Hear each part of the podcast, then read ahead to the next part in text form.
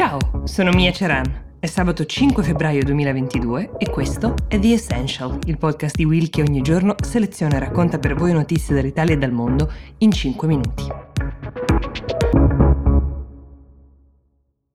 Flavia da Milano ci chiede un piccolo vademecum per capire quali scenari si aprono in Francia, dove si andrà al voto tra circa 70 giorni. Procediamo provando a riassumere una situazione che politicamente è molto articolata ma anche molto divertente. Allora, il primo candidato è l'attuale premier, cioè Emmanuel Macron, attualmente in testa ai sondaggi con circa il 24% dei consensi. È un candidato che nel 2017 ha sbaragliato la concorrenza proponendosi in una formula abbastanza nuova, un po' autonoma con il suo partito, la Repubblica Marche, che ha reso la tradizionale divisione destra-sinistra forse anche un po' i partiti stessi, un po' più obsoleti. Subito dietro di lui i sondaggi registrano il nome conosciuto di Marine Le Pen. È un volto noto della scena politica francese, ha ereditato da suo padre il partito Front National, lo ha eh, diciamo ribrandizzato, se così possiamo dire, lo ha reso un po' meno rumorosamente xenofobo, più rassicurante,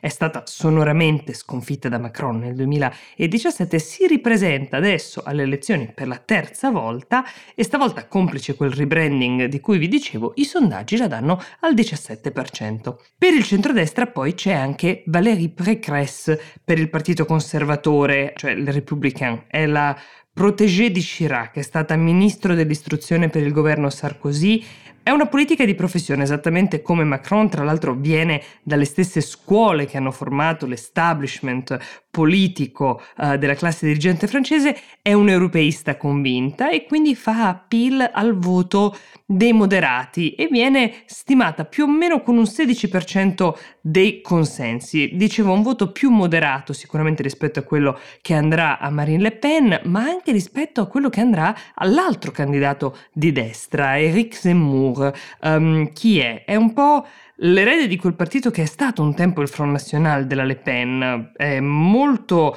uh, xenofobo, fortemente contrario all'immigrazione, anti-islamista, diciamo che lui è la Le Pen 3.0. Tra l'altro Zemmour è lui stesso figlio di immigrati mh, mm, ebrei algerini, uh, questa cosa non ha reso le sue posizioni minimamente più tolleranti. A percentuali simili agli altri candidati di centrodestra, raccoglie per ora folle piuttosto importanti ai suoi comizi. Ehm, tutto fa pensare che al secondo turno la sfida sarà tra Macron e uno di questi esponenti della destra, di questi tre che vi ho raccontato finora, soprattutto perché la sinistra francese invece sta vivendo il momento di maggior crisi e spaccatura interna della storia repubblicana praticamente. Ci sono ben sette candidati, ognuno è a capo di una di quelle che gli analisti uh, di politica interna francese chiamano tribù. I tempi in cui Hollande vinceva le elezioni, come nel 2012 o ancora prima Mitterrand, sembrano lontanissimi, visto che il più forte tra questi candidati di sinistra oggi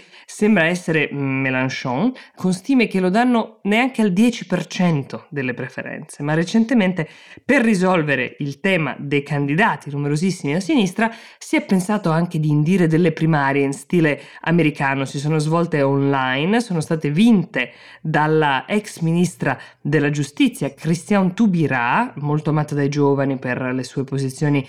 progressive progressiste soprattutto in materia di diritti civili e tra l'altro perfetta portavoce del movimento antirazzista, essendo lei stessa appartenente alla minoranza nera, di fatto è una candidata senza un programma, si è presentata soltanto due settimane fa, ha vinto le elezioni, le primarie online, ma purtroppo l'unità a cui lei stessa ha fatto appello nel suo discorso di vittoria, nel quale tra l'altro ha anche promesso che qualora riuscisse a vincere nel suo governo ci sarebbe un posto per ognuno dei contendenti che lei ha battuto alle primarie, questo non è servito a ripristinare l'unità. Mélenchon per primo ha anche dichiarato sostanzialmente che per lui quelle primarie non sono valide, ha lasciato intendere che non ha nessuna intenzione di far gruppo per sostenere la candidata che le primarie hanno incoronato. Quindi adesso l'appuntamento è prima il 10 di aprile, quando ci sarà il primo turno. Se uno dei candidati, cosa praticamente impossibile, dovesse raccogliere subito più del 50% dei voti, vincerebbe immediatamente, altrimenti, come è probabile,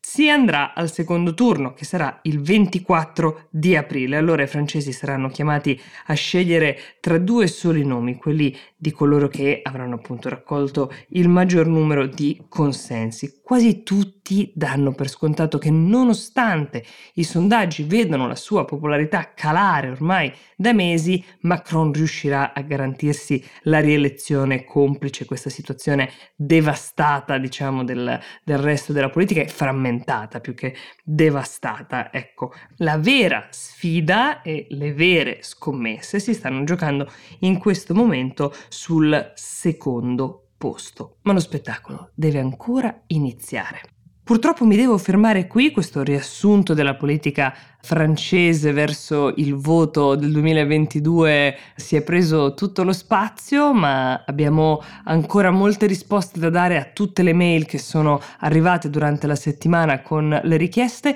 quindi sappiate che lo faremo già a partire da lunedì, martedì nelle puntate della settimana. Io vi auguro un buon weekend, vi ricordo che ci sono nuovi episodi di Actually e Globally disponibili e vi do appuntamento con The Essential a lunedì.